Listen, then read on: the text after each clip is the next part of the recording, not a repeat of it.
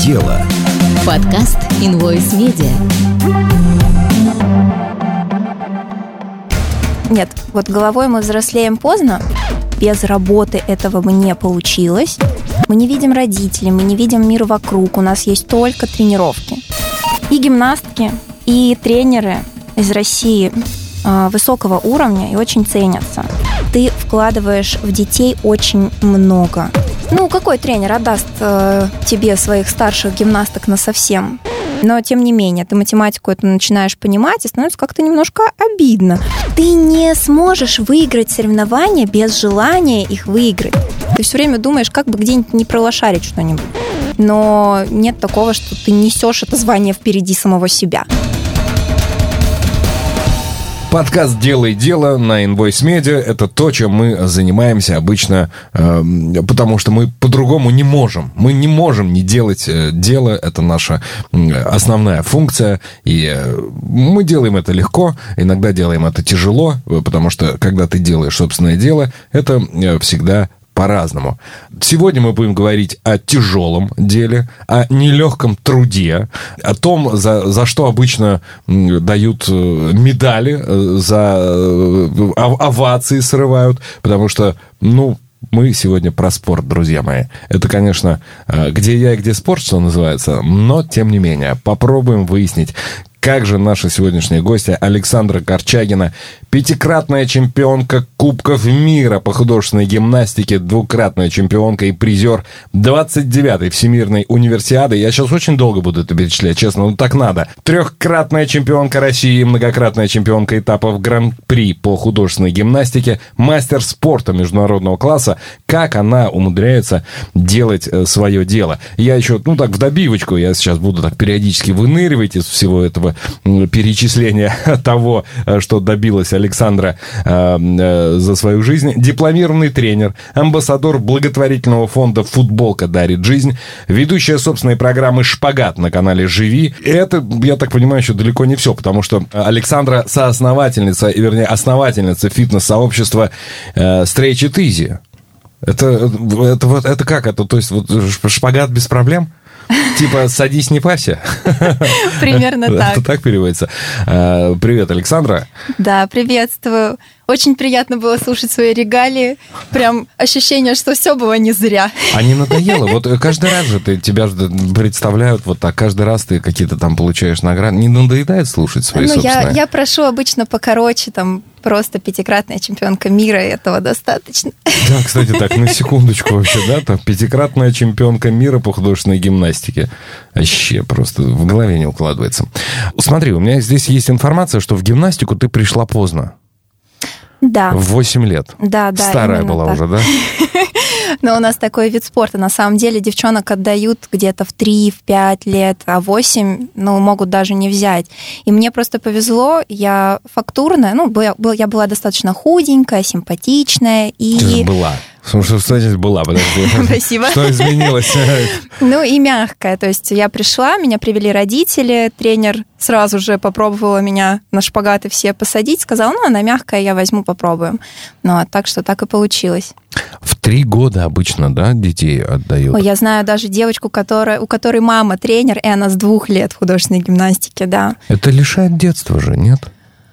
Ну, наверное, да. Да. Но у нас рано начинается и рано заканчивается. Такой уж вид спорта, такая специфика. К какому возрасту вы уже становитесь э, ветеранами? С 15 лет начинают выступать по мастерам спорта. То ага. есть все, это уже сеньорки у нас называются, взрослые гимнастки с 15 лет.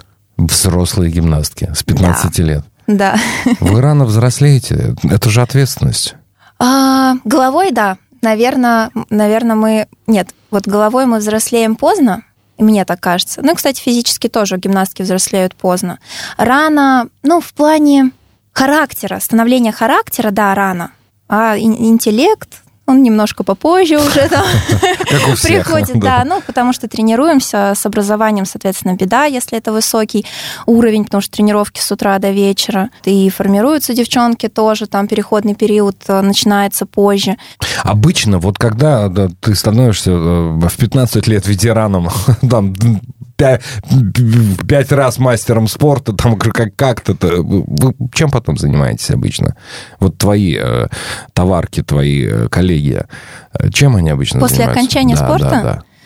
Ох, это на самом деле сложная тема, потому что, как правило, все девочки, ну, они провели свою ну, нельзя назвать половиной да, жизни, ну, какую-то определенную большую часть жизни провели в зале. И очень многие из этих девочек э, не ходят в школу, кто-то даже с начальной школы. Вот. И, соответственно, все, что они умеют, это тренироваться, и уходят они после этого тоже в тренеры.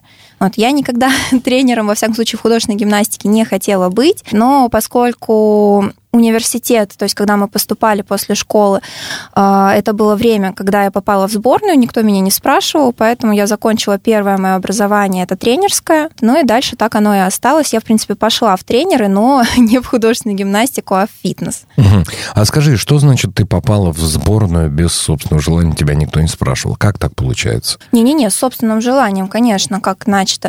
Ск- Скорее, довольно случайно я туда попала, на мой взгляд, потому что я, когда была маленькая, я, я вообще не знала, что существует сборная, что существуют какие-то чемпионаты мира. Я просто тренировалась, я, можно сказать, тусовалась э, с девчонками, с подружками, ходила, потому что так надо, как на работу практически. А потом очень быстро все закрутилось.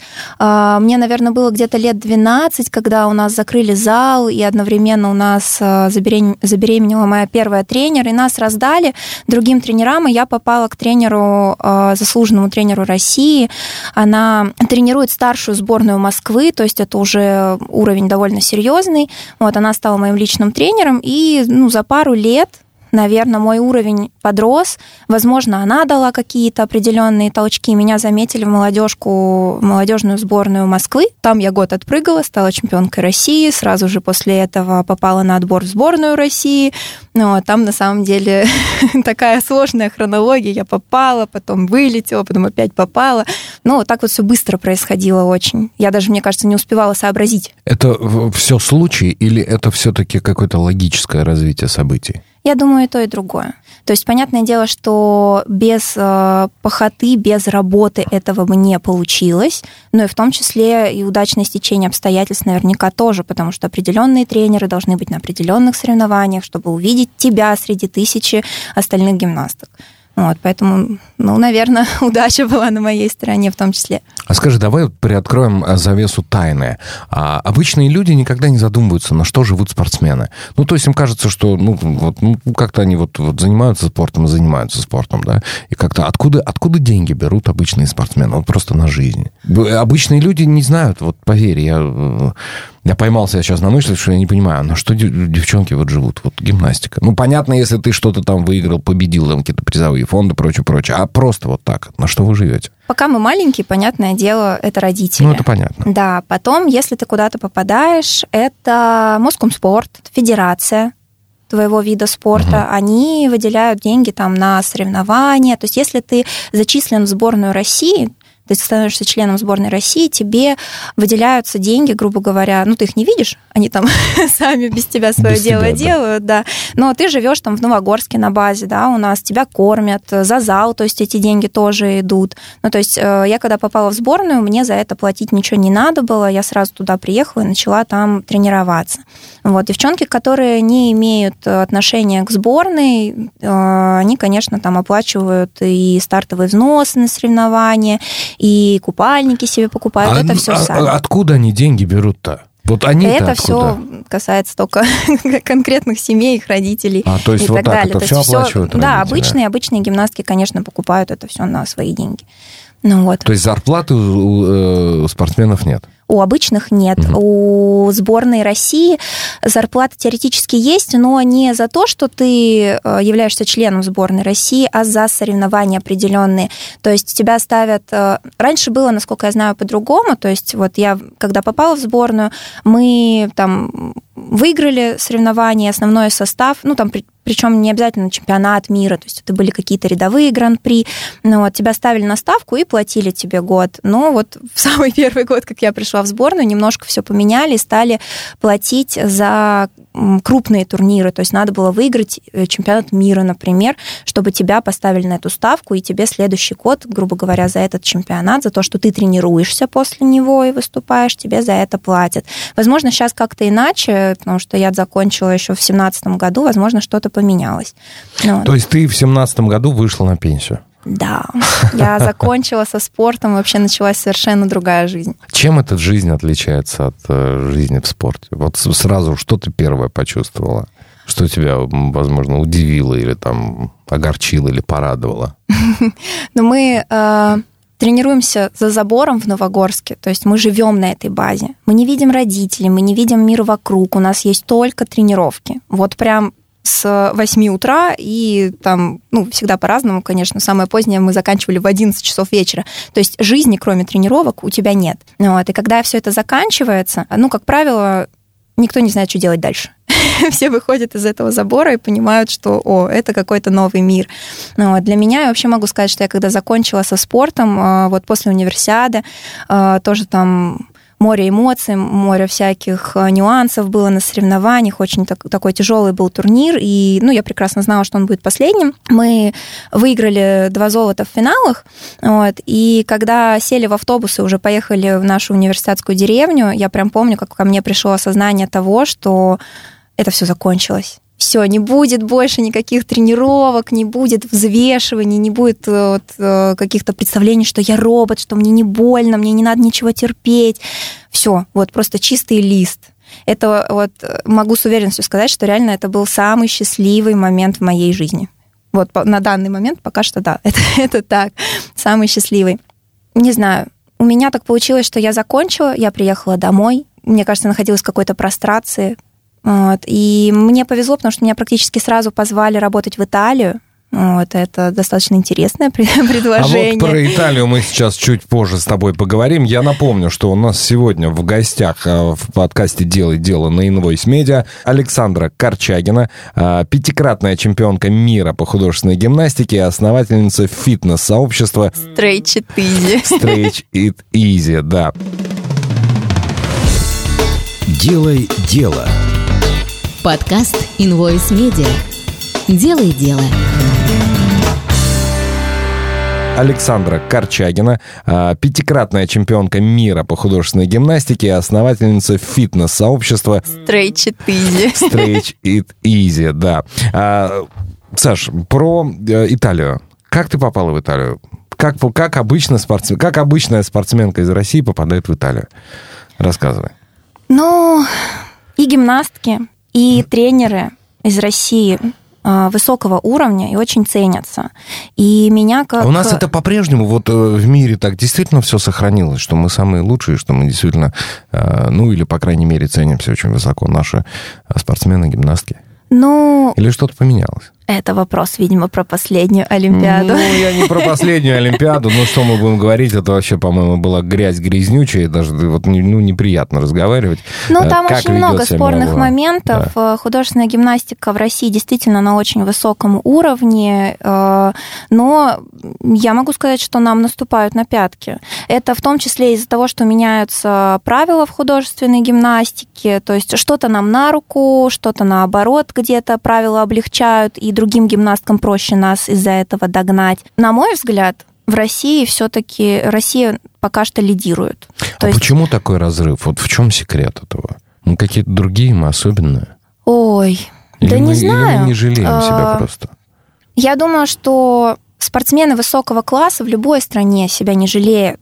А в России, возможно, э, в каких-то моментах больше возможностей в плане. У нас очень много классных залов и классных тренеров, да, то есть за это там в том числе спасибо Ирине Александровне Винер, она очень сильно вкладывается в наш вид спорта.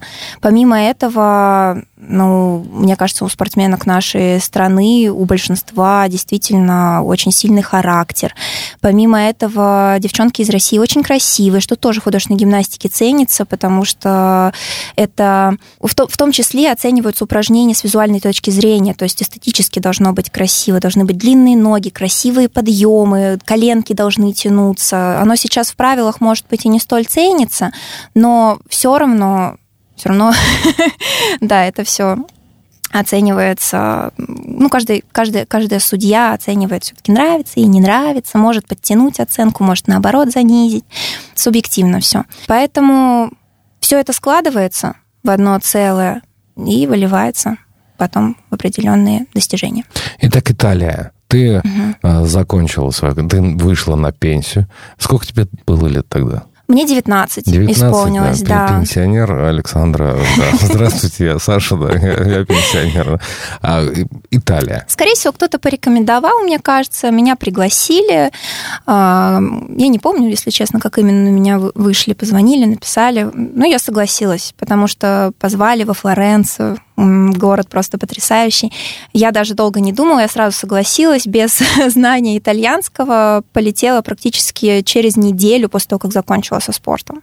Ну, вот, там я поработала три месяца, а, именно как тренер по художественной гимнастике. Я работала с клубом, если не ошибаюсь, «Ирис», Ирис Ференци называлась. У меня были девчонки разных возрастов, я и с самыми маленькими работала, и уже и с мастерами спорта работала. Ну и через три месяца закончился контракт. Я не стала оставаться на год, потому что, ну, во-первых, поняла, что тренер именно вот с детьми по художественной гимнастике это не мое. Почему? Это очень большая ответственность. Это очень большая ответственность, потому что, ну, во-первых, это дети. То есть, не дай бог, кто-нибудь себе что-нибудь свернет. Ты не можешь, э, тренируя группу, уследить за всеми, поймать там в этих переворотах и так далее. Ну, мне, если честно, было страшновато в некоторых моментах. Это раз. Во-вторых, э, с моральной какой-то психологической точки зрения, ты вкладываешь в детей очень много. То есть э, всю душу им отдаешь. И ну вот как я могу сказать по своему опыту, энергообмен со взрослыми, он существует. С детьми нет. Ты отдаешь, но взамен не получаешь. Поэтому это очень тяжело. Ну, вот, и тренировки длинные, и ты вкладываешься, вкладываешься, это все, все время какие-то слезы, кого-то надо уговаривать. Ну, мне казалось, что нет, это не мое. А со старшими девчонками почему не остался тренировать именно? Со старшими гимнастками? Да. Ну, какой тренер отдаст э, тебе своих старших гимнасток на совсем? То есть, э, если ты идешь работать тренером в художественную гимнастику, то ты берешь маленьких детей и растишь их много-много лет. Дай бог, если они останутся в художественной гимнастике, никто не бросит, никто никуда не уйдет. Вот. Это всегда тяжело для тренера, если вдруг гимнастка своего тренера меняет или говорит, ну все, я задолбалась, всем пока. Смотри, а можно ли сказать, что спорт, гимнастика в частности, это то дело, э, которое с тобой вот прям на всю жизнь? Э, это прям вот то, чем ты действительно э, там занималась большую часть жизни, и то, чем ты будешь заниматься до самого конца. Или есть ощущение, что тебе хочется то попробовать, это попробовать, здесь себя реализовать? Именно сейчас? Да. Сейчас, конечно, мне хочется много что попробовать и что реализовать. Гимнастика, она с тобой всю жизнь сердце, сердце, в душе, да, потому что ну, это очень большой, очень большая часть твоей жизни. Ну вот, у меня есть ощущение, что это было где-то в другой, в прошлой жизни, но все равно, это прям часть меня, это ну, без художественной гимнастики, без того пути, который я прошла, я не была бы той, кем я являюсь сейчас. И речь как бы не про звание, а про сложившийся характер, про, ну, все, наверное, качества которые у меня имеются. Гимнастика, я думаю, отложила большой отпечаток на всю жизнь мою. Вот. Но сейчас, да, сейчас, э, поскольку я именно к художественной гимнастике уже не имею практически никакого отношения, да, я пробую, развиваюсь э, в разных достаточно отраслях, начиная там от работы, заканчивая хобби своими. А, давай э, о твоем сообществе поговорим. А, фитнес-сообщество Stretch It Easy, да, это, это в чем? Это про что? Это про людей, которые занимаются своим здоровьем, здоровым образом жизни, спортом. Вот. Э, это такая идея, то есть я собираю девчонок, кто-то у меня занимается персонально, кто-то занимается в группах. Вот. Я их, можно сказать, так немного объединяю через там, свои блоги, через тренировки. Вот. И не только как бы сажаю их на шпагаты, а вообще, в принципе, прививаю идею здорового образа жизни. Вот. Поэтому это именно сообщество. Ну, я так считаю. Такая была задумка. Делай дело. Подкаст Invoice Media. Александра Корчагина, э, пятикратная чемпионка мира по художественной гимнастике, до сих пор не отложится в голове, как так возможно, и почему вот, вот как, как я могу сидеть за одним столом с пятикратной чемпионкой мира э, без вот даже вот близко не могу представить, каким внутренне нужно быть мощным человеком, чтобы пять раз чемпионка мира, кстати. Не уложится никак в голове. Основательница фитнес-сообщества Stretch It Easy. И э, говорим как раз именно про, э, про твое сообщество.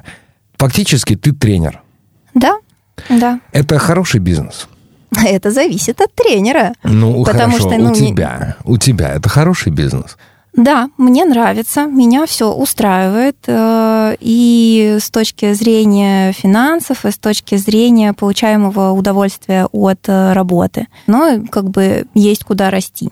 Смотри, а когда ну, дети занимаются большим спортом, да, или там ну, взрослые спортсмены в большой спорт, это все-таки осознанно. Это осознанно, это ну, по, по большому счету нет других вариантов. У тебя же приходят всевозможные люди, неподготовленные вообще вот от слова совсем. И ты должна их как-то убедить и замотивировать заняться своим телом, заняться своим э, здоровьем. Как ты это делаешь? Я, пожалуй, не соглашусь. Вот скорее в спорте детей приводят не всегда по их желанию.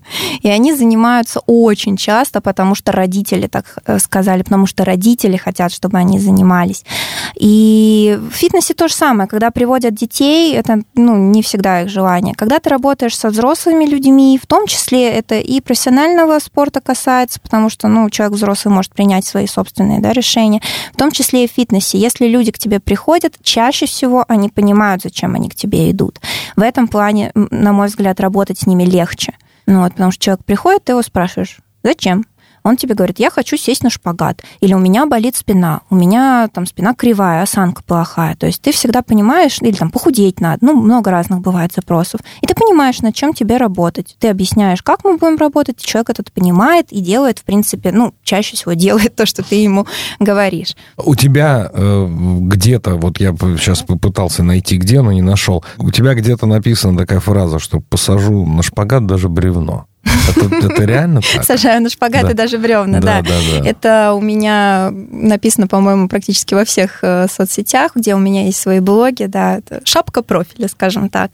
Ну, практически, да, я, я могу сказать так, что на шпагат может сесть любой, но всем для этого нужно разное количество усилий и времени. Ну и, конечно, вопрос, а нужен ли вообще этот шпагат? Вот да, у меня тоже на языке вертится. Вот, а зачем? Зачем люди хотят сесть на шпагат? Ну, понятно, вы спортсмены, вам это надо, это часть, а, это элемент, да, обязательный. А обычным людям вот зачем? С каким запросником они приходят? Принципе? Как правило, мне кажется, это какая-то мечта детства у большинства. То есть э, либо девчонки жалеют, что их не отдали там на гимнастику, на танцы, либо их отдали в детстве, они рано закончили. Вот. Потом многие люди просто чувствуют, что у них тело скованное, что они не гибкие, и им это мешает по жизни, и растяжка всегда ассоциируется со шпагатом. Поэтому человек может прийти с запросом на шпагат, ты ему объясняешь, что это ну, не самое физиологичное вообще, не самый физиологичный элемент. Вот. И он понимает, что да, шпагат это приятный бонус, все-таки, а в основе все-таки растяжка, именно сама, вот подготовительные упражнения на все группы мышц и так далее. Почему ты выбрала работу на себя? Ну, гораздо проще бы с твоими регалиями, вот с этой простыней, которую я зачитывал 15 минут в начале, твоих достижений, ну, прийти работать куда-нибудь, либо там вот в Федерацию спорта, либо в любой другой там бизнес, фитнес какой-нибудь. Тебе же, ну, там одних регалий там вывесил на стену, и все, толпой там побегут. Вот. Почему именно на себя работать? Работаешь? Ну, я на самом деле сначала и пришла работать на дядю, точнее, на тетю. Да, я когда вернулась из Италии, а, ну, я поняла, как прекрасно все-таки зарабатывать э, свои денежки какие-то, и решила пойти работать. И мне попалась реклама, что набирают тренеров в студию растяжки, одну сейчас из э, лучших. Ну, и я туда пришла, меня взяли. Я отстажировалась, отработала там два года. Я была даже старшим тренером. Я работала очень много. Я вела по 10 тренировок в день. Я помимо, ну, как бы помимо своих тренировок, так как я была старшим тренером, я еще и обучала других тренеров и проверяла других тренеров. То есть у меня не было свободного времени вообще. И, ну, когда ты работаешь в фитнесе и ты выкладываешься, ты, как правило, физически очень устаешь, потому что, ну, это зависит от специфики тренировки, но ты все равно на ногах, ты все время что-то делаешь, ты показываешь, ты там ходишь, тянешь, либо вообще с, приседаешь со всеми остальными, и так весь день. Вот. Я, конечно, очень начала уставать это раз, от такого количества работы. И, во-вторых, ну, конечно, я понимала, что там, например, в группу, да, в студиях, как правило, все на группах строится, то есть приходят именно в группы заниматься. Там, например, приходят 9 человек, они платят, там, я не знаю, по 1000 рублей, то есть э, студия зарабатывает с одной группы в день а их там параллельно несколько может да, быть, если тренеры, несколько тренеров ведут и залов несколько. Вот, то есть 9 тысяч твоей группы, а тебе платят, например, 700 рублей. И ты такой... Кто-то, может быть, я не знаю, этого не осознает, либо не видит э, в себе силы попробовать самому, чтобы тебе все эти 9 тысяч шли. Я, конечно, я все понимаю, что там э, часть идет там на рекламу, на аренду помещения, то есть э, все эти деньги ну, не, не складываются прям в карман, да, основателю студии, но тем не менее, ты математику это начинаешь понимать, и становится как-то немножко обидно. Ну и, собственно, мне хотелось попробовать. Э, я сначала думала, что ну, я, я не буду создавать прям тоже свою студию. Я когда увольнялась, уходила, у меня были какие-то другие идеи. Но там у меня сложилась такая жизненная ситуация, что надо было быстро принимать решения. И так как для меня это было уже понятно. Ну вот. Я тоже я, э, вела персональные тренировки с теми же людьми, которые у меня были в студии, и попробовала тоже собрать какую-то свою группу. Ну а так оно все и началось. Давай немножко от бизнеса отойдем и э, вернемся ну, к гимнастике и к тому, как она, собственно, влияет на твою жизнь. Назови три э, самых главных качества твоего характера, которые у тебя появились благодаря тому, что ты занималась гимнастикой. А, ну, это, наверное, все будет такое про силу характера, то есть это воля какая-то, целеустремленность, вообще умение ставить себе цели, наверное, как отдельное качество, и умение достигать этих целей. Ну, чтобы такое третье, это, наверное, собирать себя в кучку, не, не смотря на лень, раскладывать э, по пунктикам, как тебе этой цели достичь, и не ломаться в процессе достижения. Ну, это, понимаешь, вот э, все, что я сейчас услышал, это такое вот про железные яйца, да, что ну, называется? Да. А тебе это как девочке не мешает? Ты же молодая, красивая девушка. И, и вот и вот эти вот... Ну, нужно уметь э, их как-то тормозить и прятать, когда надо. Это приходит с опытом. Когда-то, да, когда-то мешало, когда-то э, там в тех же отношениях это начинало вылезать, вот это соперничество, постоянное желание доказать, что ты во всем лучше, но вроде бы с возрастом приходит осознание того, что ты действительно девочка, и там, где надо, нужно быть девочкой. Мне казалось наоборот, вот когда ты, ну, может быть, еще там э, четырехкратный чемпион мира по художественной гимнастике, может, ты там будешь соревноваться, а уже когда пятикратный, да уже смысл. Ну, что уже смысл, кому что доказывать, не? Все равно по привычке... Да, это вот скорее привычка, правда, привычка. То есть ты все время соревнуешься, но ты не сможешь выиграть соревнования без желания их выиграть. То есть ты всю жизнь э, за эти медали боролся, может быть, даже где-то не осознавая, на кой черт они тебе нужны. И, конечно, когда ты уходишь из спорта, ты продолжаешь, э, ну, если у тебя есть такая возможность, соперничать и показывать, что ты все-таки лучший. Помнишь свою первую медаль? О, да, я помню. Это была медаль? Это было серебро, это, как, не знаю, как у нас как раз первая моя тренер, она говорила первенство в водокачке, вот, какие-то ну, школ, между школами, да, какие-то соревнования, причем, скорее всего, моя тренер специально выбрала слабые соревнования, потому что, ну, я не выигрывала, я же пришла позже, я догоняла девочка, я многое не умела. Она выбрала какие-то слабые соревнования, я вышла, я не помню, у меня было вот 8-9, наверное, где-то лет, я на одном из своих выступлений, это было выступление с обручем, я помню, я забыла вообще половину упражнения. Я просто стояла, хлопала глазами, смотрела на своего тренера, она мне там руками пыталась показать, что делать дальше, а у меня все, у меня просто перекати поле в голове. Вот. Ну, я столько элементов пропускала по-хорошему, на нормальных соревнованиях ты будешь на последнем месте после такого. Я заняла второе. И вот я в себя тогда так поверила. Я сейчас понимаю, что она это сделала специально, выбрала эти соревнования. Вот. Ну, не знаю, как можно было вообще взять медаль с таким выступлением. Вот. Но я думаю, о, да, а если бы я сделала чисто, я бы вообще была круче всех. Ну и вот после этого момента я, да, я как-то поверила в себя и начала выигрывать. У меня появился какой-то азарт. А чемпионство первое? Именно первый, наверное, Кубок мира.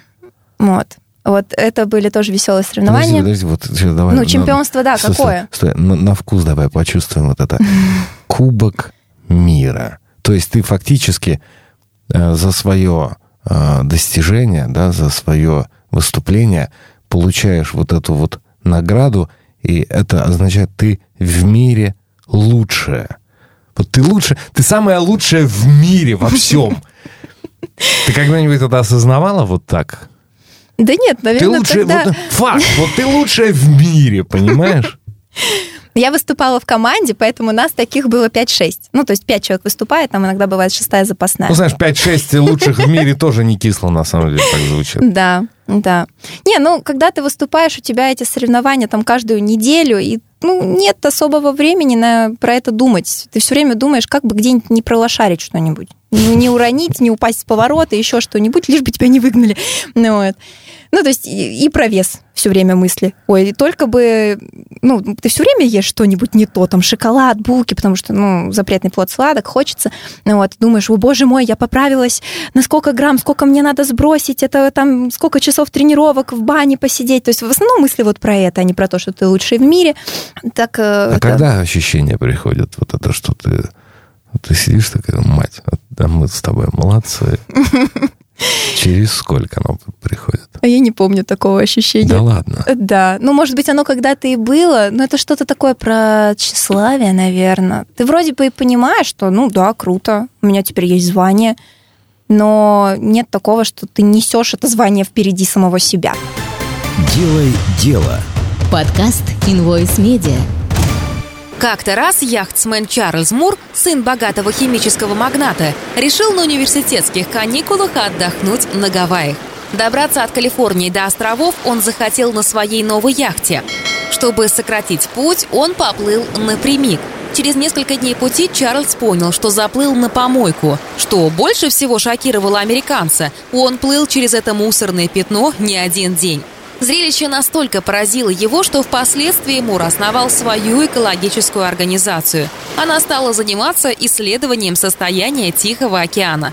Однако тогда, в 90-е годы 20 века, мало кто беспокоился о проблемах климата и загрязнения планеты. Тренд начал набирать обороты только к 2010 годам. Этому поспособствовали исследования компании Чарльза Мура. Население постепенно стало отказываться от пластика, сдавать на переработку мусор, следовать идее Zero Waste.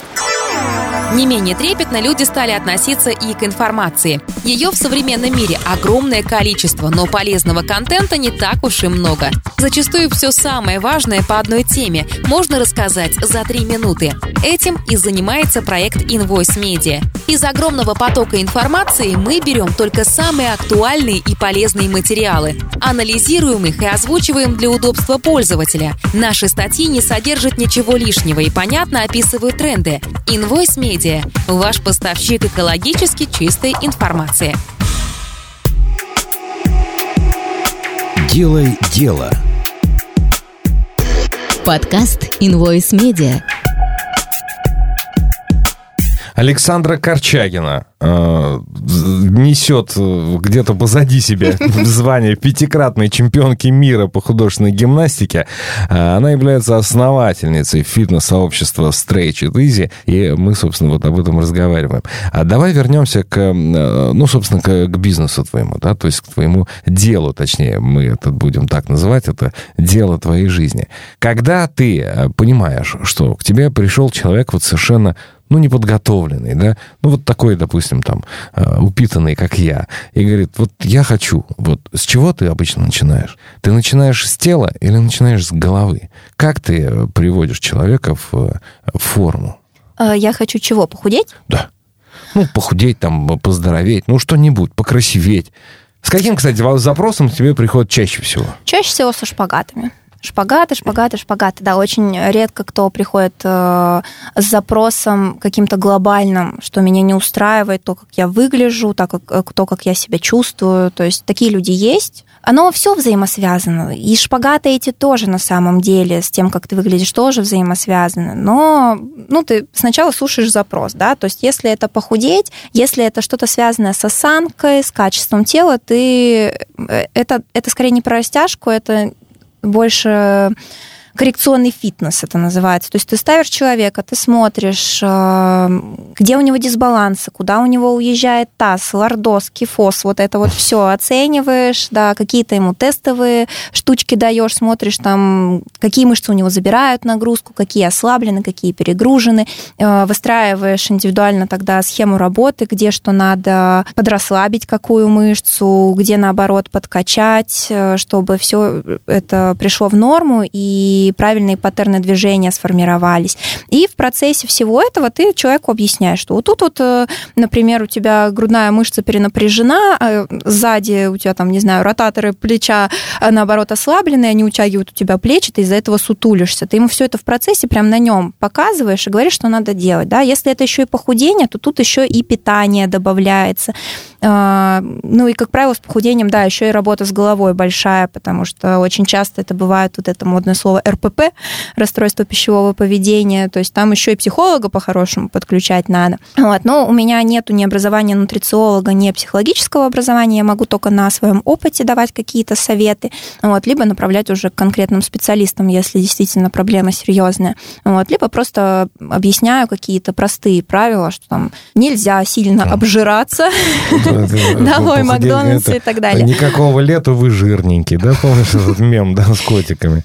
Ну, да я не знаю, я не какая-то там э, жесткий тренер, который будет говорить, гнобить там и так далее. Нет, себя надо любить, и любое действие по отношению к себе, оно должно быть э, от любви к себе, а не из ненависти. То есть человек, который Э, говорит, я ненавижу свое тело, мне надо похудеть, тут результат будет хреновый. А если я себя люблю, и мне для себя любимого действительно нужно сбросить, там, привести свое тело там, в другую форму, да, более хорошую, это совершенно две разные позиции. То есть вот это тоже надо доносить до людей при работе фитнес-сообщества Stretch It Easy, у тебя есть какие-то подчиненные? Или ты все сама тащишь на себе?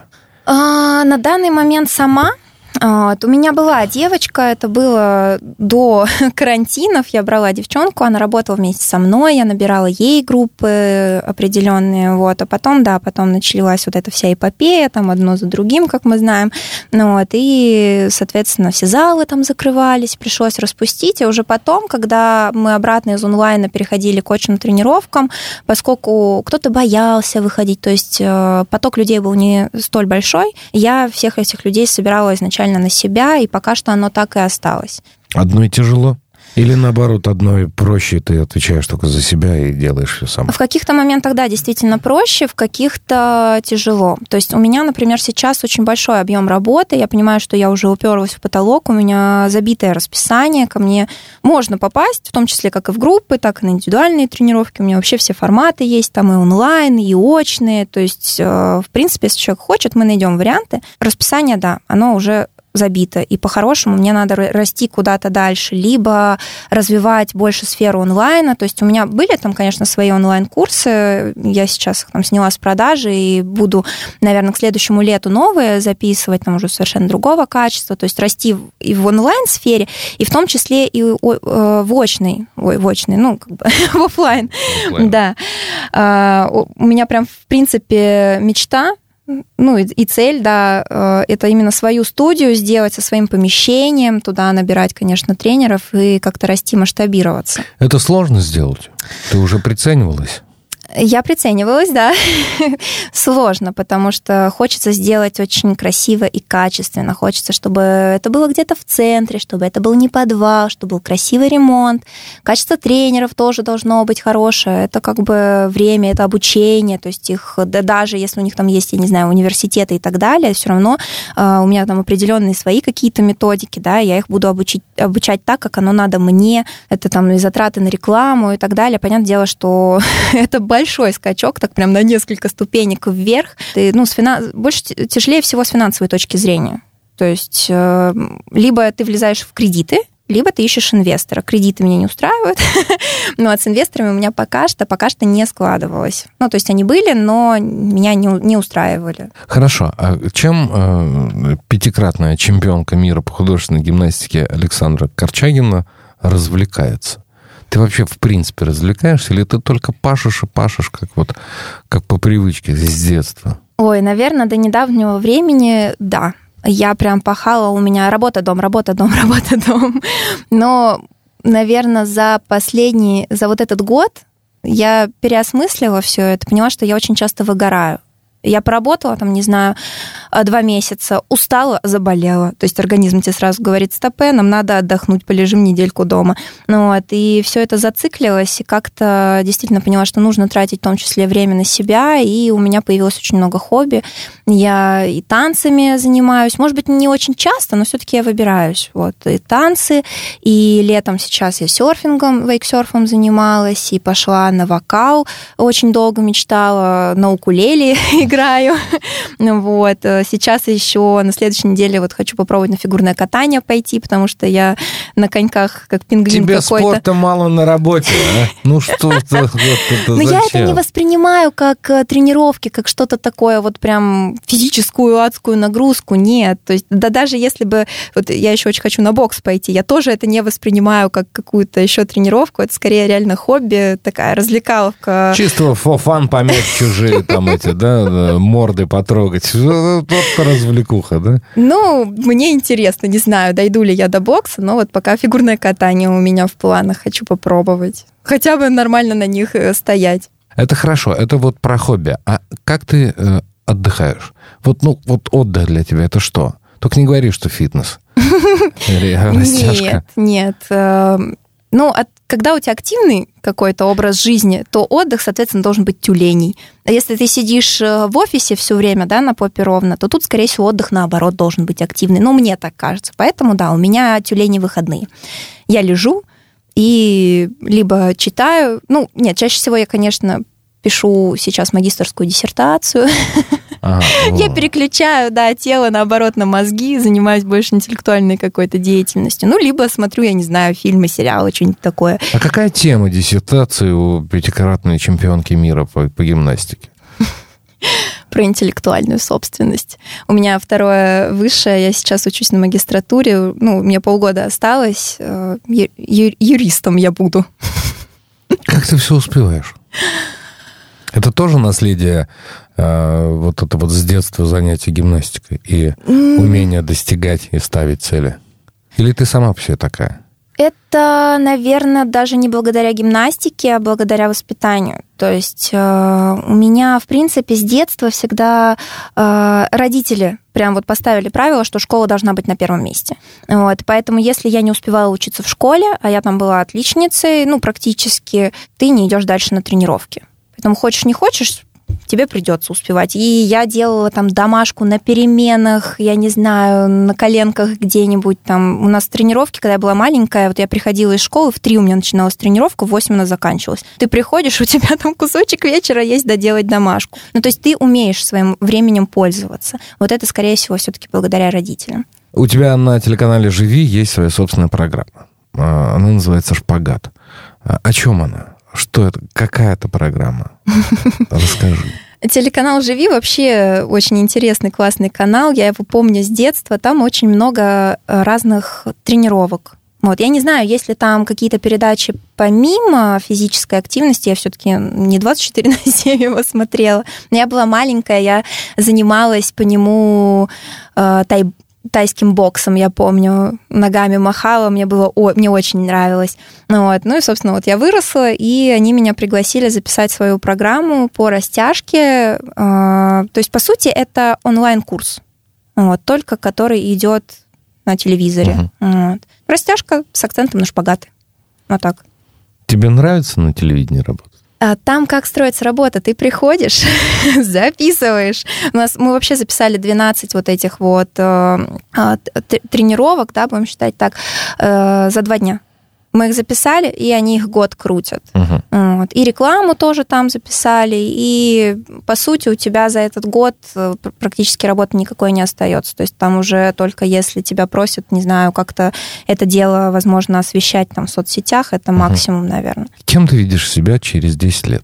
Ой, хотелось бы видеть себя такой крутой бизнес-вумен, у которой все-таки есть уже эта своя студия, и ты приходишь, ты, ну, вообще я полагаю, что когда она у меня будет, я в ней буду прям жить, потому что, ну, а, это свое дело, которым ты горишь. Ну и Б, я не собираюсь э, бросать работу тренером. Мне очень нравится работать э, с людьми. И я думаю, что даже когда я буду управлять да, остальными людьми, я буду тренировать в том числе, может быть, в меньшем объеме, ну вот, но все-таки буду это делать. Довольна своим делом?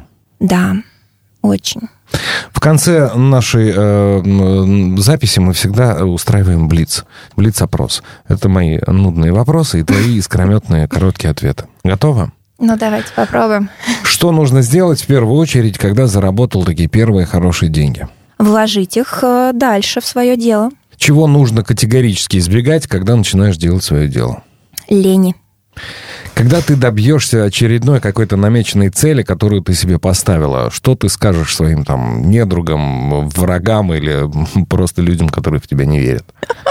Но я на них не зациклена, я не думаю, что я буду думать про врагов, когда у меня будет что-то получаться.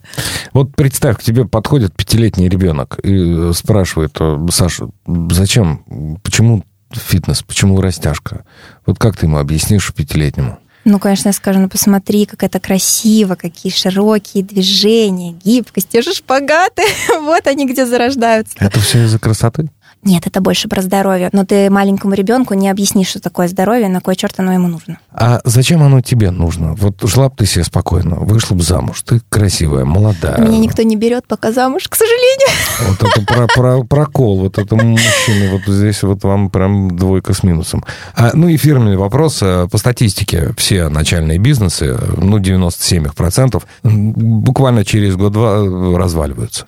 Выживает 1%. Вот как в этот 1% попасть? Не сдаваться, опять же, опять мы про это. Я думаю, что, во-первых, надо делать это с умом, как-то все это рассчитывать, э, риски и так далее. А во-вторых, ну, сложные моменты бывают у всех, надо уметь из этих кризисов выходить, бороться до последнего. Александра Корчагина, пятикратная чемпионка мира по художественной гимнастике, основательница фитнес-сообщества Stretch It Easy была у нас в гостях. Саша, спасибо тебе большое. Вам спасибо. Пятикратная чемпионка, это очень круто. Ты даже сама не представляешь, насколько это круто. Ну, я думаю, после сегодняшнего интервью точно уже осознаю, столько раз повторили. Спасибо тебе большое. Спасибо вам. Делай дело. Подкаст Invoice Media.